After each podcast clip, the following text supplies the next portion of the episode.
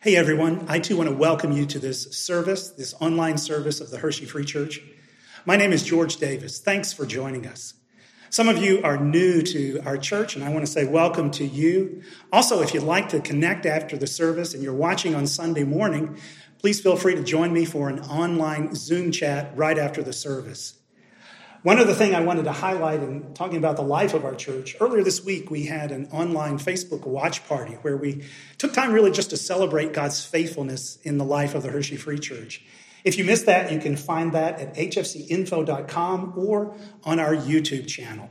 We're also making available our annual impact report. You can find that online as well, and that's got some great stories just about what God has been doing in the lives of the people who are part of our church community.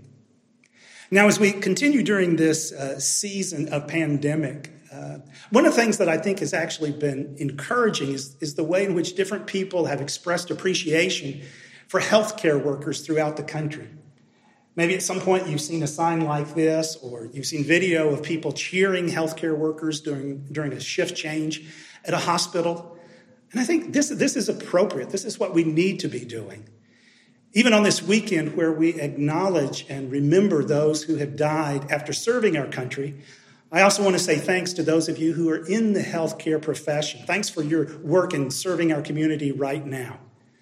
Now, this, this theme of gratitude really brings us back to our study of the book of Philippians. So, if you got a Bible, I want to ask you to join with me in uh, turning to Philippians chapter 1.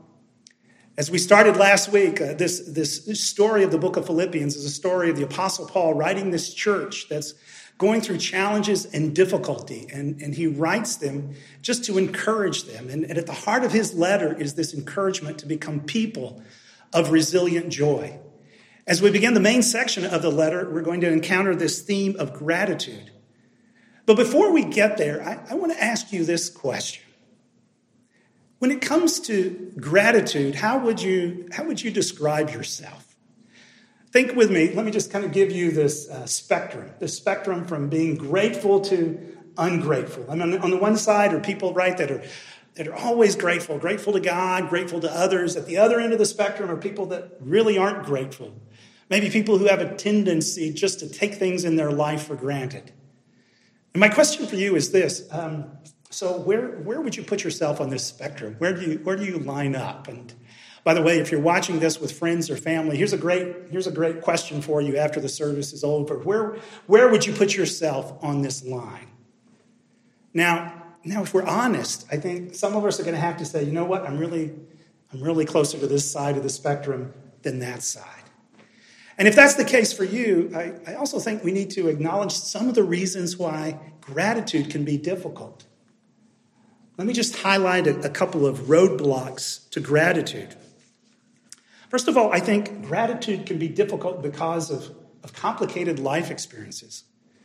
For some of us, the things we've gone through, things in our family, things in the workplace, things we've experienced, just, just make gratitude more difficult. Another reason sometimes gratitude becomes hard is that we, we get stuck in, in, in a cycle of comparison. If I'm always comparing myself to other people, the success of others, or what's going on in their family, that's going to make gratitude more difficult as well. If, if you're in that cycle of always comparing yourself, gratitude will become more complicated. One other roadblock to gratitude is this it's, it's just a critical attitude, a critical spirit. If, if I'm a person who's you know, always focusing on the negative, always complaining, always critical, gratitude is, is going to be more difficult. The reality is, critical people are not grateful people. So, as we, as we now come to the text, I, I just encourage you to do a little bit of self evaluation. How, where exactly are you just in terms of, of relating to gratitude? How, how prevalent is that in your life? And as you think about yourself, let's now come to the experience of the Apostle Paul as told in this letter to the Philippian church.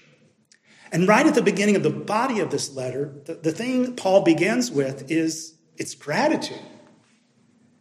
Paul says, I thank my God every time I remember you. In all my prayers for all of you, I always pray with joy because of your partnership in the gospel from the first day until now.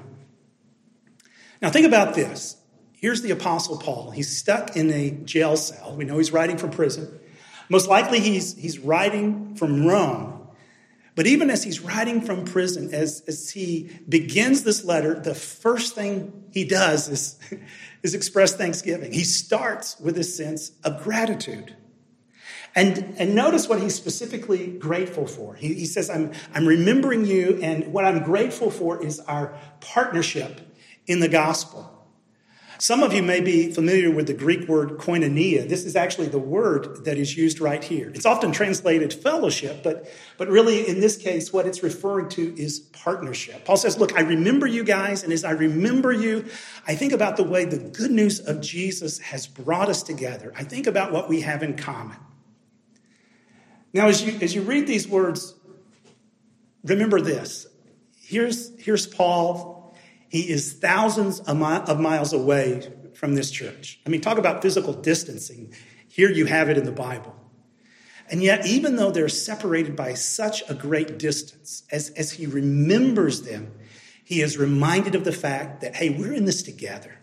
We're recipients of the gospel. And, you know, I think given our current situation, this is, this is a good reminder for us. I mean, we're, we're watching this in, in isolation. We're separated. We're not together. And yet, what Paul is reminding us is this even though there's physical distance, there's still something deeper that brings us together as a church community. There's still something that brings us together, and that's, that's the work of the gospel. Now, Paul repeats this theme in verse 7. So, as you continue, and in the opening part, Paul says, All of you share in God's grace with me. Interestingly, this is actually another form of that same Greek word, that Greek word koinonia.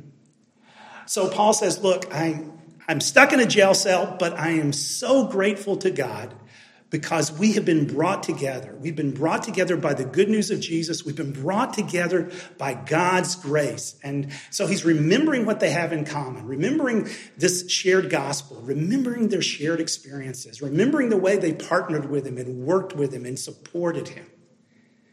But here, here is where this gets really interesting. Normally, when, when you and I think about gratitude, we think about being grateful for things that have happened. We think about, right, being grateful for things in the past. But Paul isn't simply grateful for things that have happened in the past, he's also grateful for things that will happen in the future. Notice what he says also in this paragraph.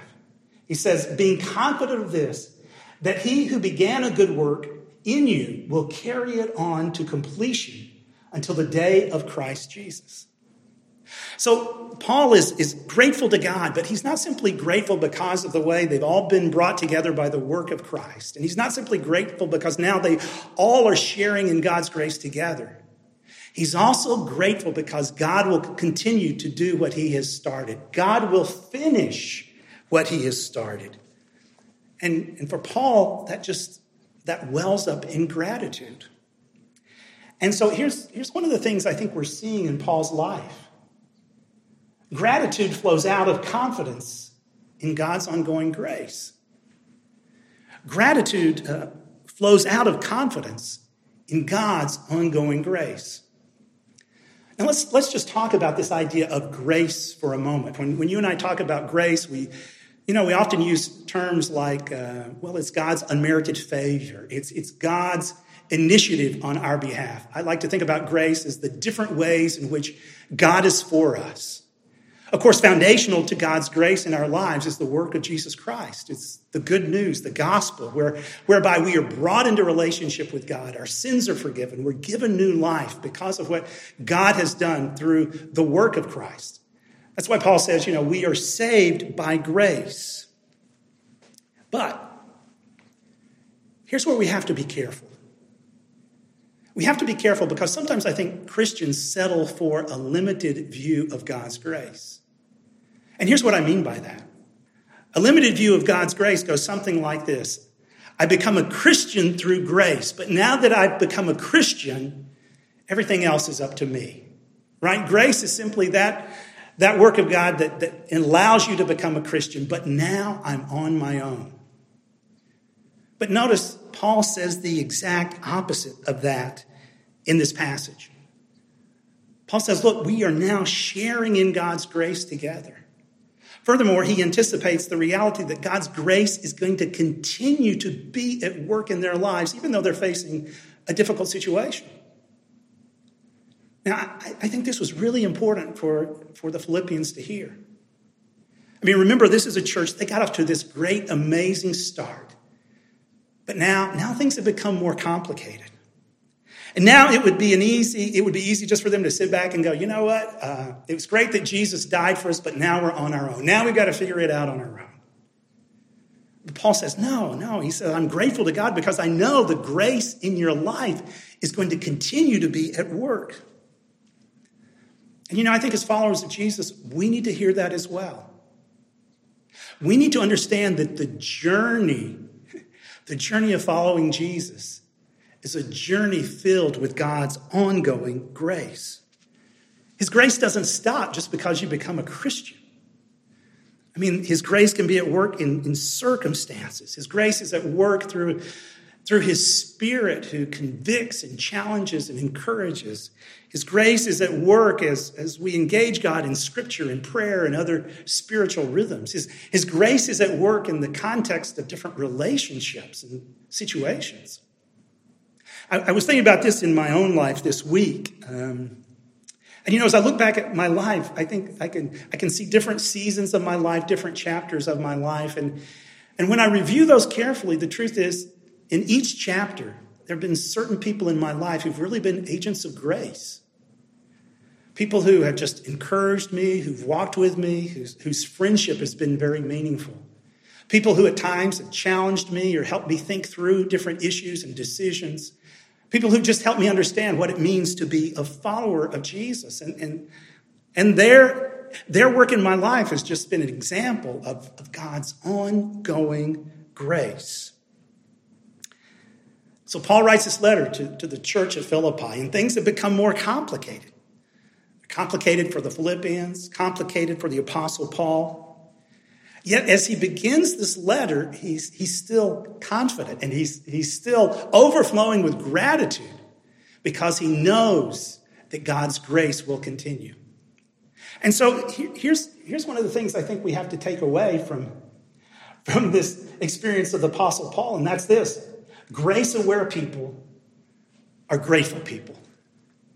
Grace aware people are grateful people. The more we are attuned to the reality of God's grace, the more we are aware that God's grace continues in our lives as followers of Jesus, the more grateful we will be. Now, I realize at this point you may say, okay, yeah, that's true for the Apostle Paul, but look, I'm not the Apostle Paul. And you're right, we're, we're not. We're not Paul.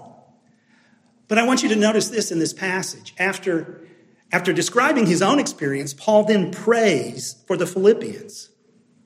And I think, in a real sense, he's not simply praying for them, he's praying for us. It's like he looks at you and me and says, Okay, look, I, I realize you're in a stressful situation. You're in the, a, a situation that's causing uncertainty and fear and frustration, and you're tired. But he says, in the midst of that, I want you to understand that God's grace is still at work. And, and I want you to live in response to that grace. I want you to embrace that. Because as you do, and as you become more aware of God's grace, you're, you're going to grow in gratitude.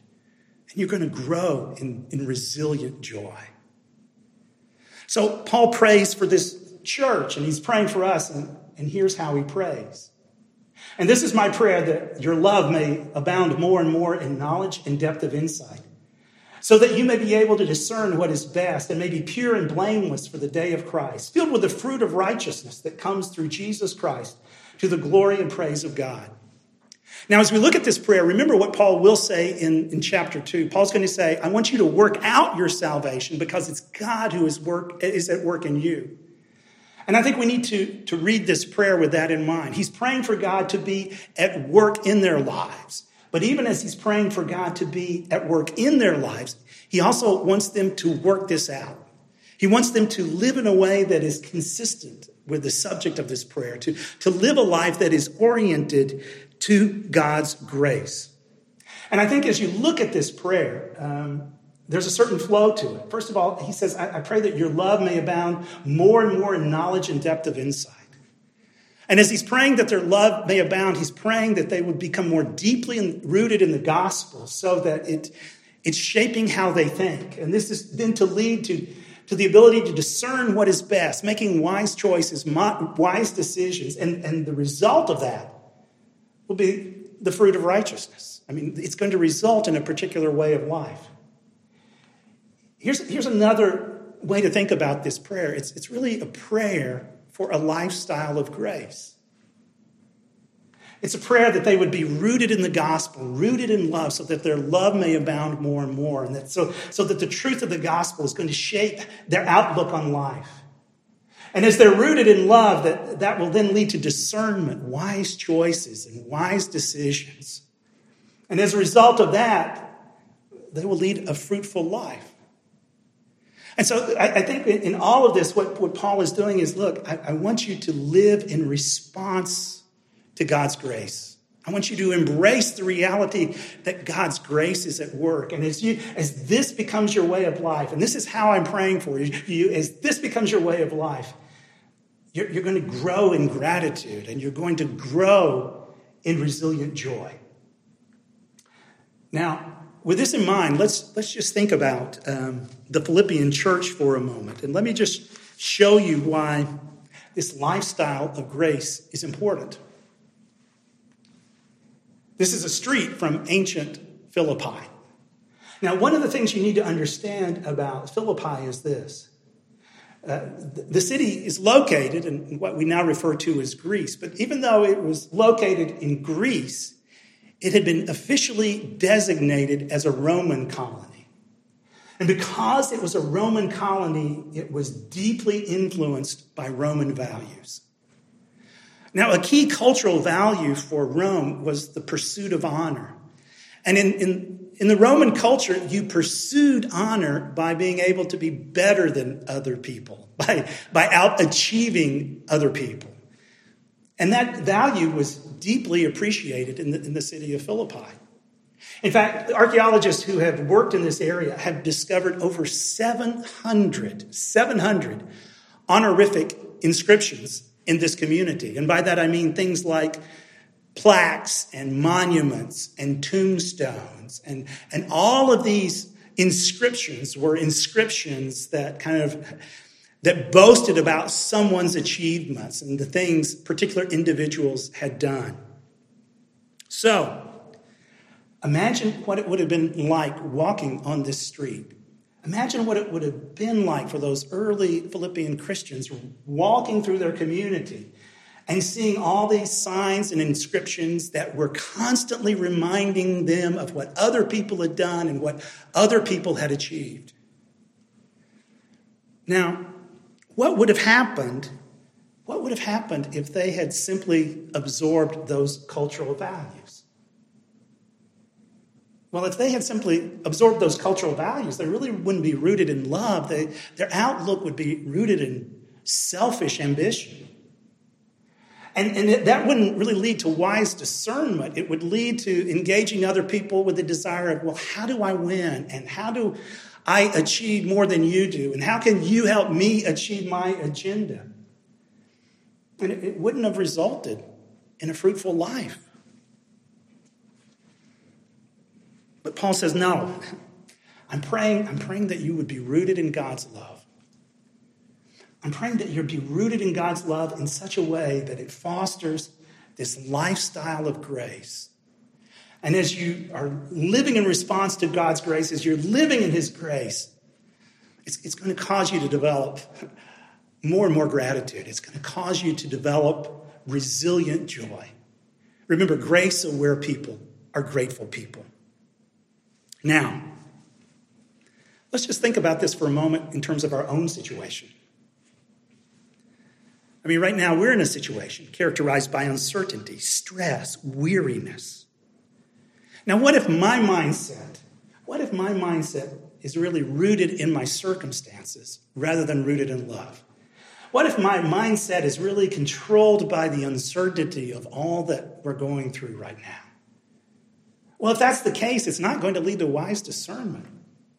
I mean, we, we don't make wise choices when those kinds of circumstances are governing our thinking.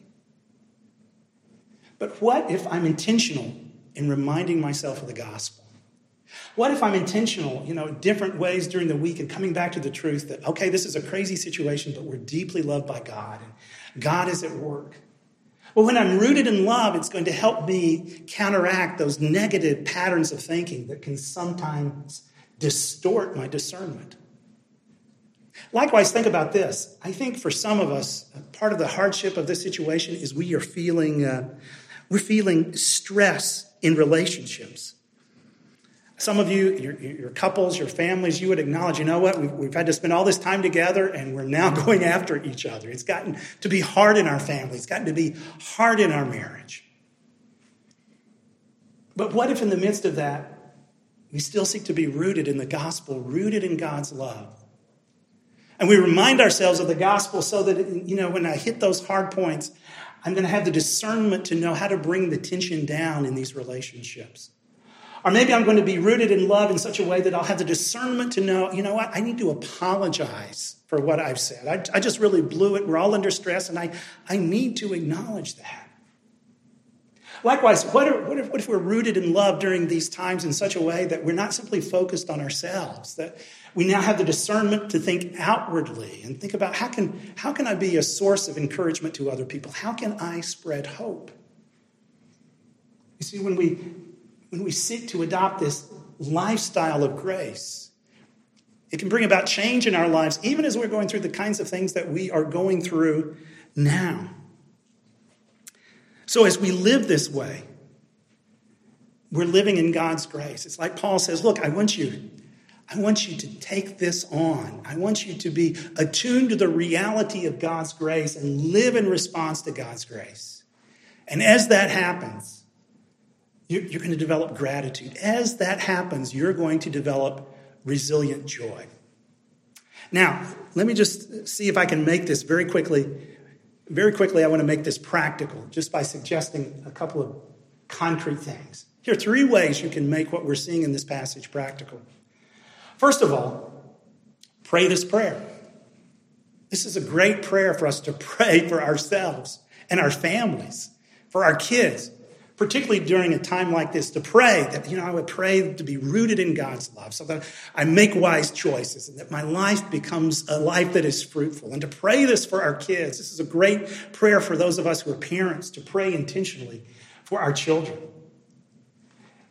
Here's the second thing you can do each day, just close the day by saying, What can I celebrate today? I encourage you to try that. Just try this for a week each day as I come to the close of the day. What can I celebrate? What can I celebrate about God's grace today? Have I seen it at work? And if so, where? And the reality is, as we become more attuned, and as we become more attuned to paying attention to God's grace, that's, that's only going to continue to develop within us an attitude of joy. It's going to continue to develop gratitude as well. Finally, um, in the midst of all that we're going through, ask how can, how can I be an agent of grace? How can I be an agent of grace? You know, as I adopt this kind of lifestyle that Paul is talking about, what are ways in which I can be a source of grace in the lives of others? What are ways in which God desires to work through me to have a positive impact on others? So pray this prayer each day. What can you celebrate? And then ask yourself, how can I be an agent of grace? Three practical ways to th- take this theme of gratitude seriously from the book of Philippians. So I think as we look at this passage again, ultimately, Paul is saying this to us. He's, he's looking at us and saying, you know what? I know you're in an unexpected situation. I know this isn't how you planned your year to unfold. But he's also saying, but you know what? This is also a season where God is at work because God's grace in your life is ongoing. So I want you to grab hold of that. I want you to embrace it. I want your lifestyle to reflect it. And as this happens, you're going, you're going to grow in gratitude and you're going to grow in resilient joy. Let's pray together.